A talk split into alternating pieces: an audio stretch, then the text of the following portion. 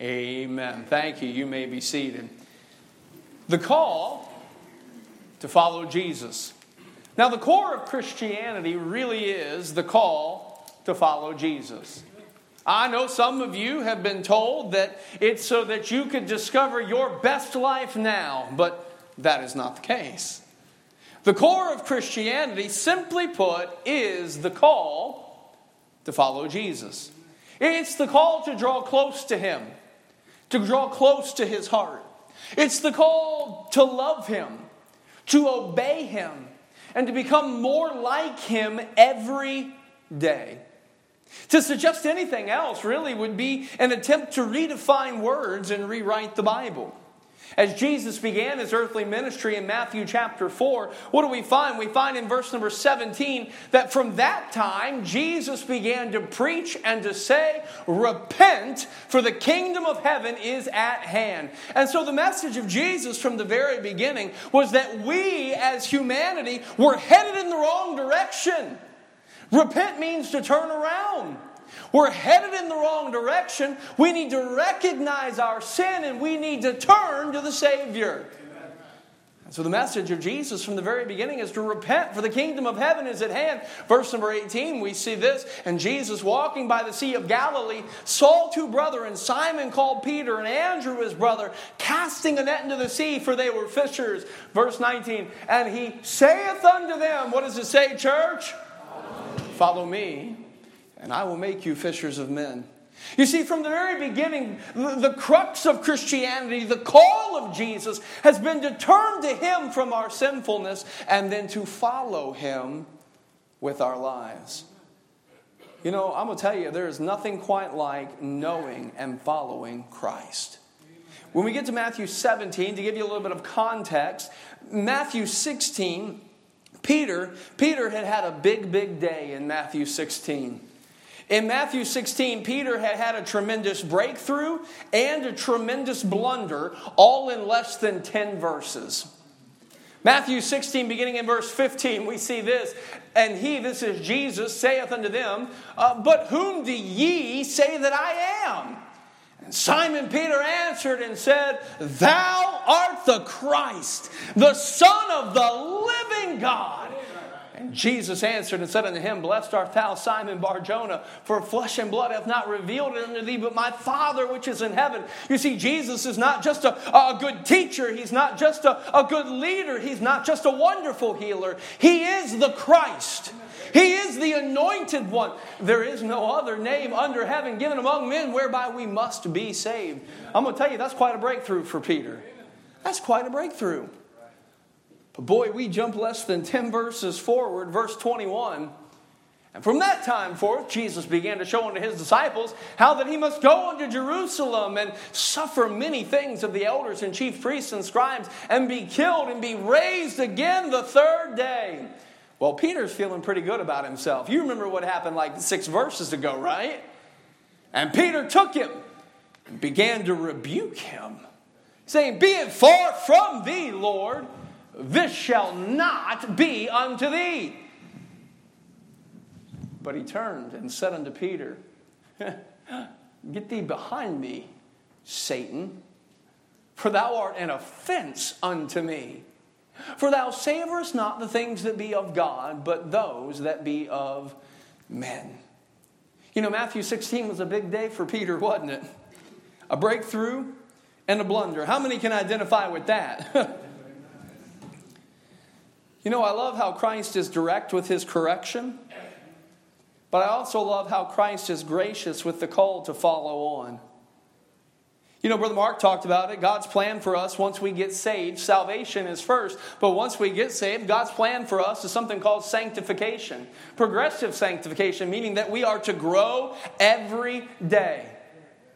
You know, if I were Jesus and, I were offended by Peter and Peter was taking the position of Satan, you know what? I might just be fed up with Peter, but not Jesus. Not he not just corrected Peter, but he was gracious in the call to Peter to follow on.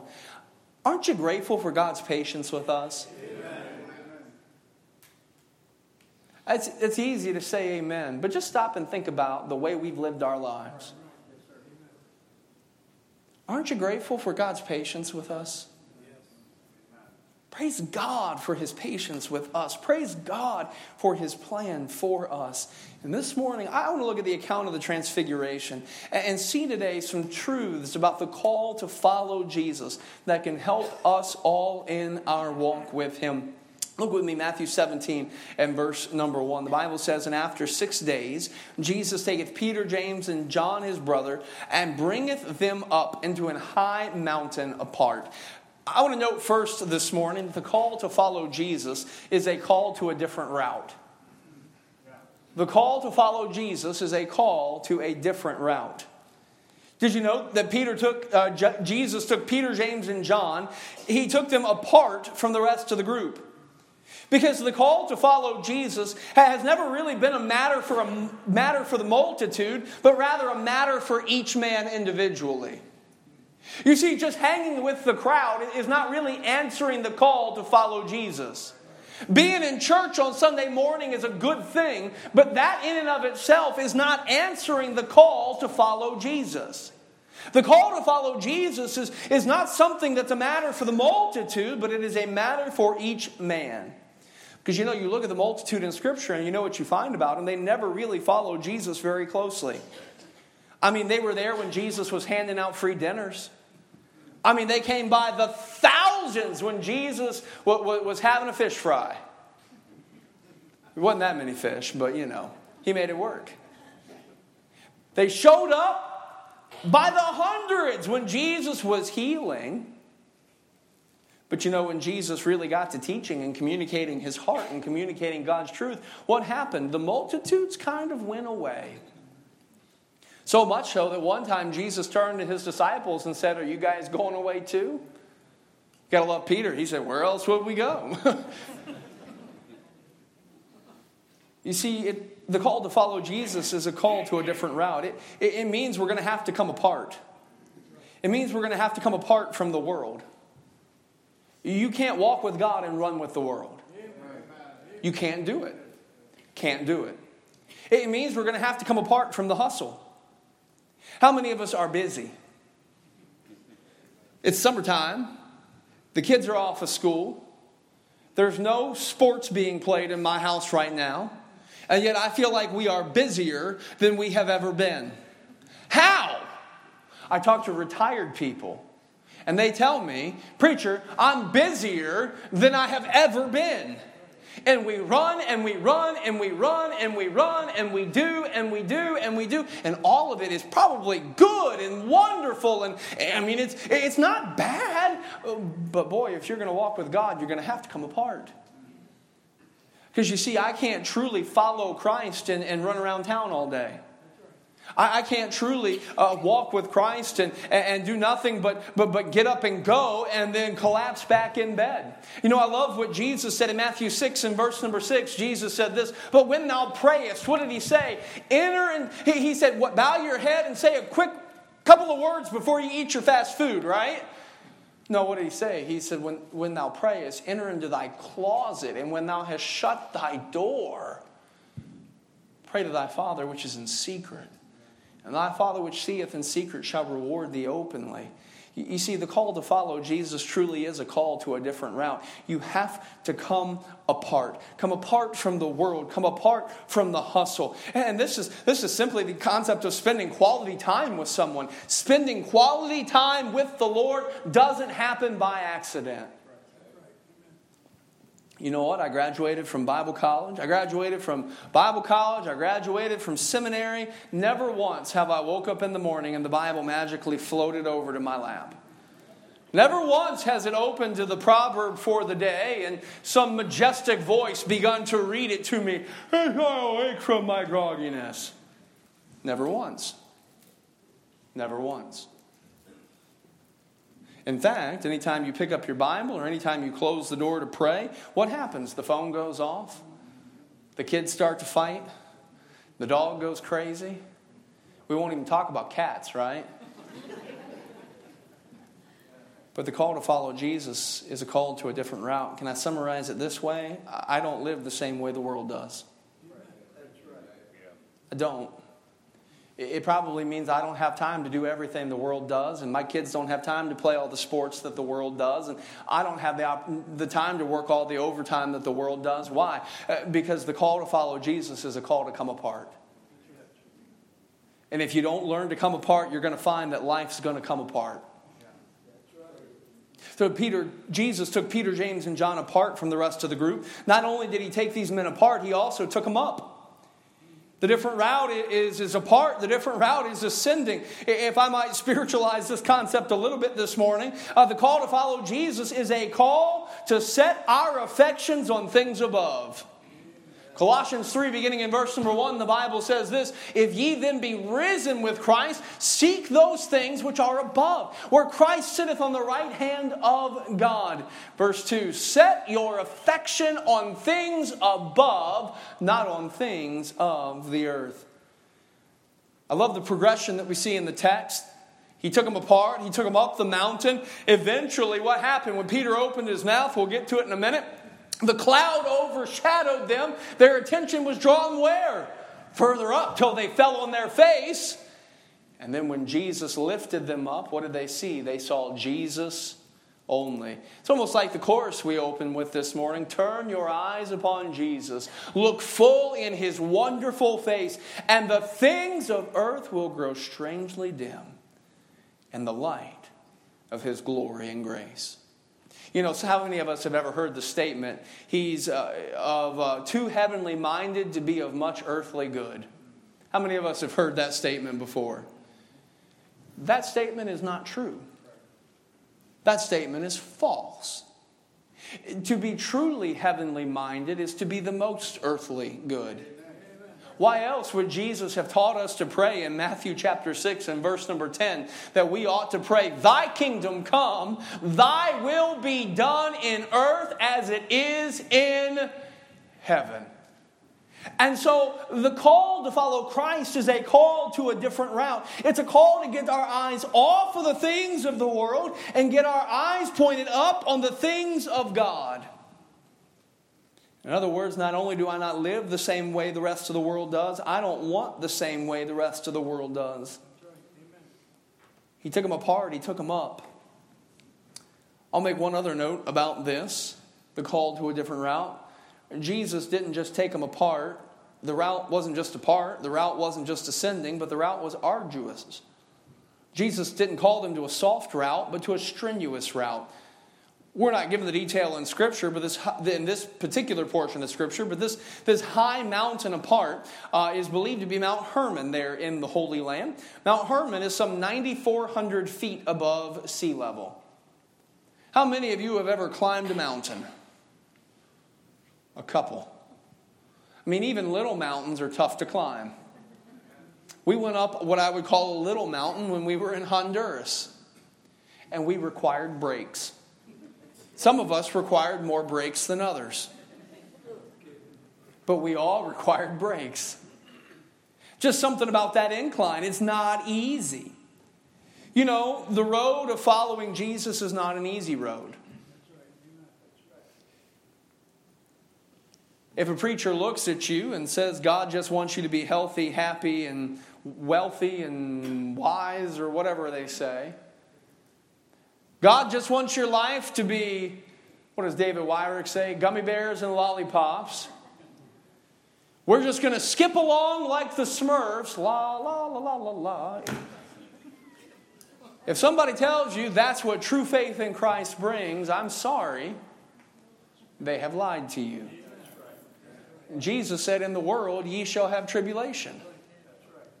Jesus said, What did he tell us to do? That if any man would come after him, we needed to uh, die to ourselves, that we needed to take up our cross and follow him. You know, this, this, this route of following Christ, it's a different route. It's not an easy route. And I'm going to tell you, a lot of people just don't want to put in the effort. A lot of people are just satisfied getting a taste here and there. We're kind of the casual fan.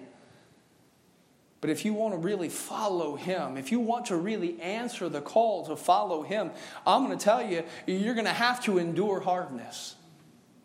You're going to have to hunger and thirst for Him in His presence more than anything else. Because that's what's going to keep you going when the road gets rough. I say this morning the call to follow Jesus is a call to a different route. But not only is the call to follow Jesus a call to a different route, I want you to notice something else about the passage this morning. Look with me at verse number two. The Bible says, that speaking of Jesus, and was transfigured. Uh, that word is metamorphosized, if you would. It's, it's like the caterpillar to the butterfly. I mean, something dramatic changed. Jesus didn't just get a little bit shiny. No, Jesus was radically different and was transfigured before them, and his face did shine as the sun, and his raiment was white as light.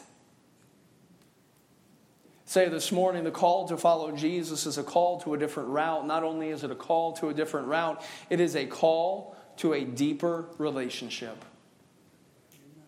It's a call to a deeper relationship. As these men followed Jesus, what did they find? They found that they came to know him and experience him like they had never known him before. The Bible says here that Jesus was transfigured before them. Metamorphuma, metamorphosis, like I said, like a caterpillar to a butterfly.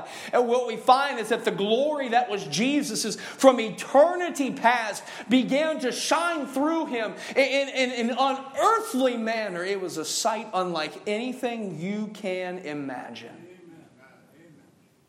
You know, I think to be honest with ourselves this morning, we would have to say that very often we settle for a shallow, surface understanding of and relationship with Jesus.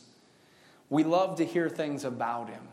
You know, we, we come to church and we long to be blessed by the word. We long to sing the songs and we love to hear things about him. We love to enjoy things about him. We love to receive things from him. But none of those things are the same as knowing him and knowing him deeply. None of those things are the same as walking with Him day by day, drawing nearer and nearer to His heart and likeness. And the reality is, few truly take the time to know Jesus deeply. I mean, as you look at your own relationship with the Lord this morning, how deeply do you know the Lord? As you look at your own relationship with the Lord this morning, how, how are you growing closer to Him each day? How are you growing more like Him each day? How are you growing more in love with Him each day? How are you seeing and experiencing Him in deeper and deeper ways each day? You know, there's no shortcuts here. You know, Brother Mark talked about it earlier. It's, it's that progressive sanctification. It's that day by day. It's being in God's Word. It's praying. It's trusting Him in the hard times. It's, it's hearing from Him. It's being filled with the Spirit and submitting to the Spirit. It is a call to a deeper relationship. Now, here's the thing about Jesus there is a greatness and a glory to Jesus that exceeds our capacity to comprehend. We see here that his face did shine as the sun. If you go over to Revelation chapter 1, we get a, a, different description of the Lord here. Revelation chapter 1, beginning in verse number 13. John says, and in the midst of the seven candlesticks, one like unto the Son of Man. Look what the description of Jesus is here. Clothed with a garment down to the foot, and girt about the paps the chest with a golden girdle. And his head and his hairs were white like wool, as white as snow, and his eyes were as a flame of fire and his feet like unto fine brass, which as if they burned in a furnace, and his voice is the sound of many waters. tell you, if you've ever been to a, a, a, waterfall or Niagara Falls and you hear the roar of the water, you know what? There's no answering that. It's all consuming. His voice is the sound of many waters. And he had at his right hand seven stars, and out of his mouth went a sharp two edged sword, and his countenance was as the sun shineth in his strength. Look what happened. And when I saw him, I fell at his feet as dead. Boy, I tell you, when we really get to know Jesus, it's a humbling experience. It's not a casual thing. It's not a casual thing. It's not, yeah, me and God are cool. No, when we really get to know Jesus, when we really see Jesus, when we really have the opportunity to see Him in His greatness and His glory, it is a transformative thing. I love what Paul said in 1 Timothy 6, beginning in verse 14. Look at this description.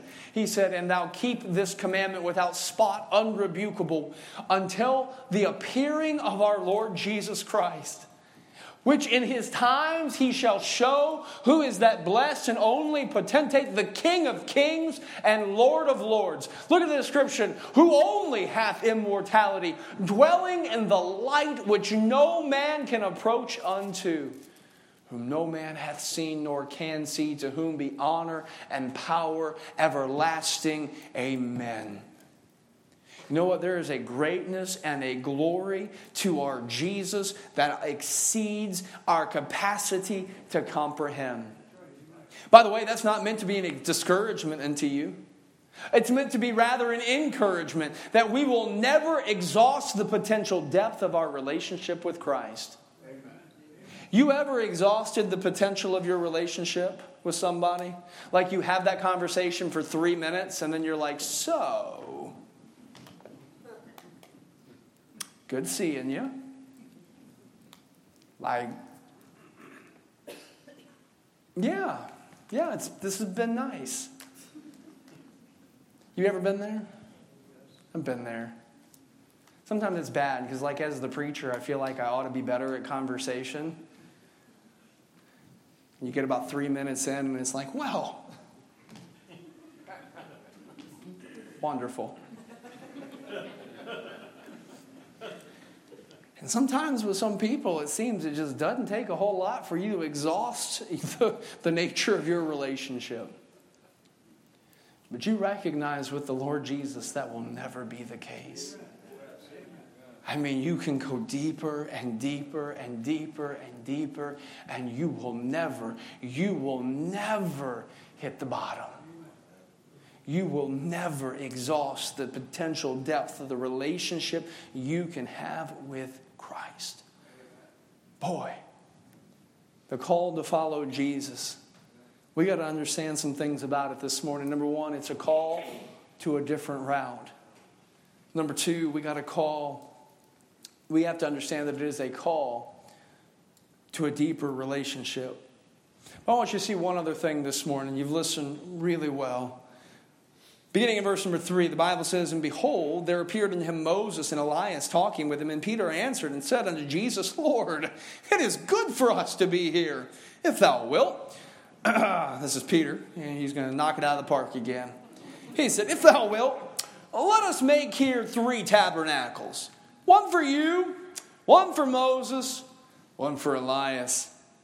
But while he yet spake, behold, a bright cloud overshadowed them, and uh, behold, a voice out of the cloud which said, This is my beloved Son, in whom I am well pleased. Hear ye him.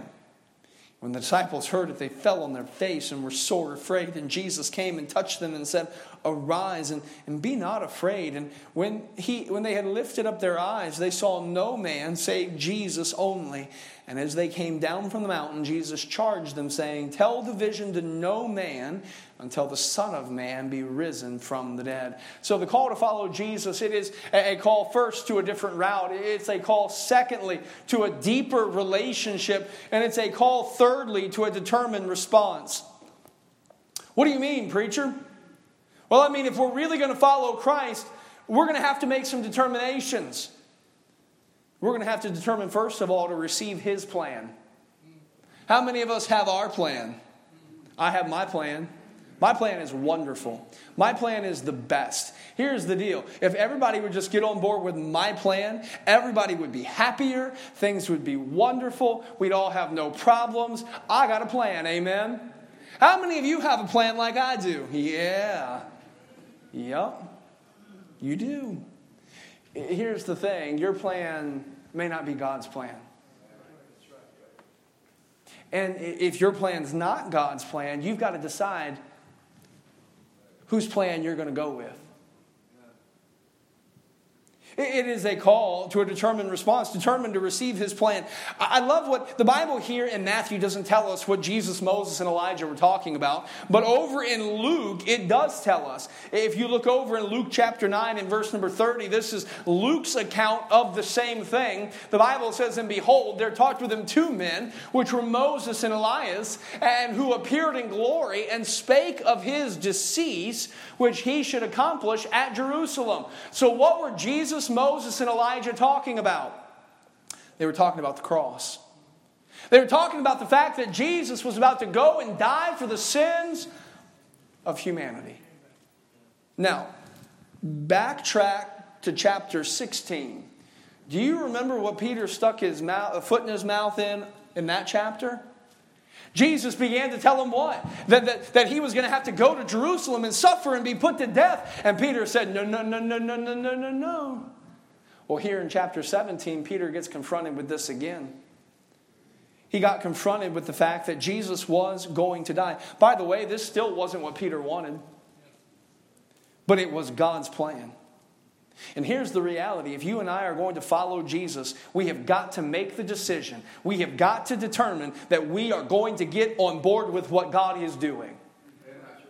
We got to spend less time trying to get God on board with us and we got to spend more time trying to get ourselves on board with God.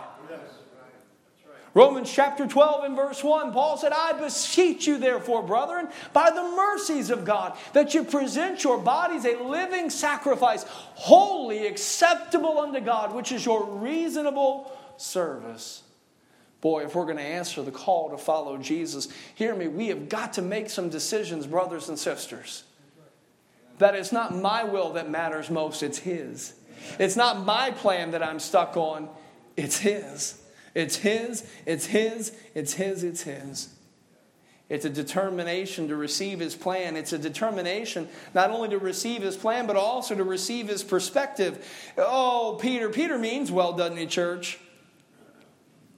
Did you see verse 4? What are those first three words of Matthew chapter 17 and verse 4? Church, what is it? Then then answered Peter.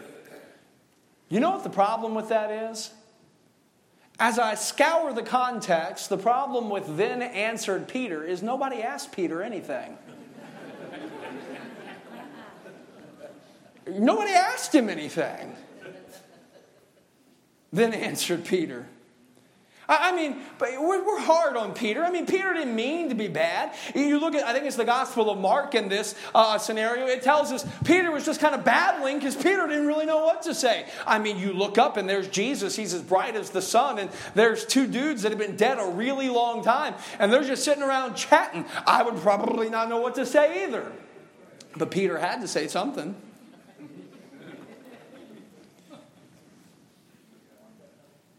And Peter began to suggest, well, well, Lord, this is good for us to be here. Lord, I'm so glad I'm here. But Lord, here's what we're going to do. We're going to build. A, we're going to build a tabernacle. We're going to build one for you. We're going to build one for you, and we're going to be one for you. It's going to be wonderful. The problem is, what was Peter doing? Peter, in his babbling confusion, he he put Jesus on par with Moses and uh, Elijah. And Jesus is not on par with Moses and Elijah. Jesus is above them infinitely so. The Lord stepped in and reminded Peter, verse 5 This is my beloved Son, in whom I am well pleased. Hear ye him. In other words, the Lord was politely saying, Peter, shh. Listen to Jesus. You know, and it reminds me that I only, not only do I need to determine to receive God's plans, but I also need to determine to receive God's perspective. I, I, sometimes I need to just kind of keep my own trap shut, and, and I need to allow God to form and refocus my perspective, to see things like God sees them, to prioritize things the way God does, to, to, to understand the souls of men, the eternal values. And I have got to determine if I'm going to follow Jesus, I have got to not only let Him set my plans, but I've also got to let Him set my perspective.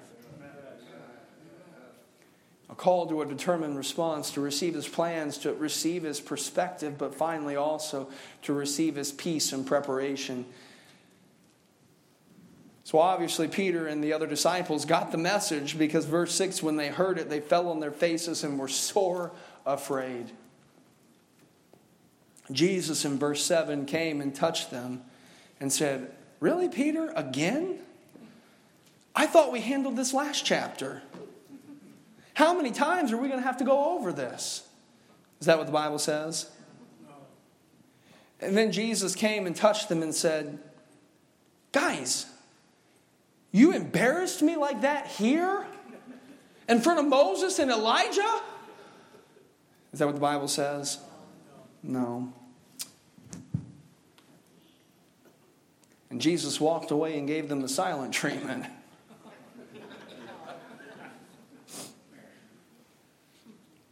No. And Jesus came and touched them and said, Arise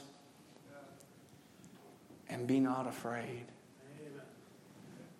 Boy, I, I, love how Jesus came and gave help for their faith and gave hope for their future. You know, he told them to fear not. You know, so often I, like Peter, I, I open my mouth, I, I, stumble and fall. So often, like Peter, I, I want to do right and I don't know how. So often, like Peter, I feel overwhelmed by the situations I'm in. So often, like Peter, I'm not sure what God's doing. So often, like Peter, I don't always like what God is doing. And yet, even in my weakness and even in my frailty, Jesus comes to me and He comes to you and He says, Fear not. See, here's the thing it doesn't matter what you've said or what you've done or where you've been. If you are coming to Christ, you don't have to fear. You remember back Revelation chapter 1, we saw Jesus' eyes like a flame of fire, his feet like brass. He was shining as the brightness of the sun and its strength. Go back there if you would, Liz. I think it's uh, verse 17, that last verse. And, and what happened? John fell at his feet as dead. And what happened? And Jesus laid his hand upon him and said unto him, What? Fear not. Fear not. You see, we're talking about right now, we're talking about the call to follow Jesus. And some of us this morning, I want to say in love, you in your heart know you have not been following Christ. Oh, yeah, you're, you're a Christian in name, and oh, yeah, you come to church, uh, but, uh, and oh, yeah, you try to be a good person, but you know in your heart, like being a Christian in name and coming to church when you can and, and trying to be a good person is not really the essence of following Christ. It is about my heart seeking Him in His Word, in His prayer, being filled in, with the Spirit, submissive to His Spirit. It's about my growing in grace every day. And some of us know this morning we have not followed Christ in a really, really long time. We've gone through the motions, we've done what people expected. We've covered our, our sins and our frailties and our failures, and we have not, we have not really followed Christ. And honestly, the concept of coming back, the devil wants, the, the devil wants you to be afraid. The devil wants you to be afraid that, that, that, that God's really not going to receive you. The devil wants you to be afraid that you shouldn't even bother because you're just going to fall again. The devil wants you to be afraid. Here's the thing about coming to Jesus, though his response is always fear not. Fear not. That it doesn't matter who you are, what you've said, what you've done. The call to follow Christ is a call as we come to fear not. 2 Timothy chapter 1 reminds us that God has not given us the spirit of fear. That doesn't come from God. But by the way, guilt that drives us away from God also doesn't come from God. The guilt that calls us to wallow in shame doesn't come from God. Guilt and shame come from sin and Satan.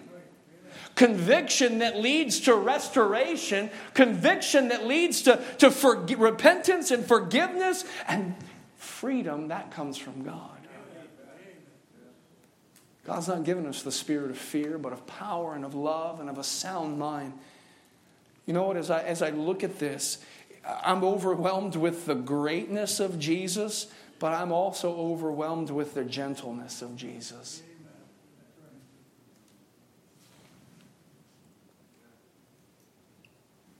It's a determination that I'm going to receive his peace. I'm going to receive his preparation. You know, when they came down from the mount, Jesus charged them that they tell no man the vision until the Son of Man be risen from the dead. You see, even in that moment, Jesus was preparing them for future ministry, reminding them that God had blessed them to experience what they did, that one day that they might be a blessing to others. And the call to follow Jesus is a call to receive his peace and his preparation. Church, simply put this morning, Christianity is the call to follow Christ. I want to encourage you this morning if you're here and you've never made the decision to receive Christ as your Savior, if you've never made the decision to turn from your sin and to put your faith in Him and what He did for you, you might be able to see the tip of the cross behind the, oh, there's a cross right here. All right what he did for you on the cross, if you've never made that decision, I'm telling you, that's first. That's first. That's first. Eh, we, we, we need to turn from our sin and turn to the Savior. If you have any question about what that means, in just a moment, we're going to have a time of invitation. And I would love for you to accept the invitation to receive Christ today. You can get my attention. Uh, I would love to have someone take God's Word and show you from God's Word how you can receive Christ today how you can be a Christian. But I'm going to tell you, Christianity at its core is the call to follow Christ. And, church, God is still calling men and women to follow Him. It's going to require that we take a different route. It's going to require that, that we grow in a deeper relationship every day. It's going to require that we come with a determined response to receive His plan, His perspective, His preparation. Let me ask you this morning, Christian, how closely have you answered that call? There are many who are far away. Can I tell you, if that's you this morning, the call is for you to draw close. The book of James tells us that if we draw nigh to God, He'll draw nigh to us. You don't have to fear coming back to Christ. You don't have to fear confessing your sin. You don't have to fear getting back up and following again. Are you answering that call? I'm going to tell you, some of us, it's maybe even been a long time since we felt the Holy Spirit speak to our hearts. But if we will listen this morning, you know what you'll find? You will find that there is still a still, small voice down in your soul calling you to follow Christ. Don't push him out, don't drown him out. Don't tune him out. Don't tell him we'll get to it tomorrow. Church, let's answer the call to follow Jesus today. Heads bowed, eyes closed. I invite you to stand with me in a time of invitation. This is basically you're invited to respond as God has spoken to your heart. I'm going to tell you, the world calls you to follow a lot of things, but nothing in this world can that touch what it means to follow Jesus.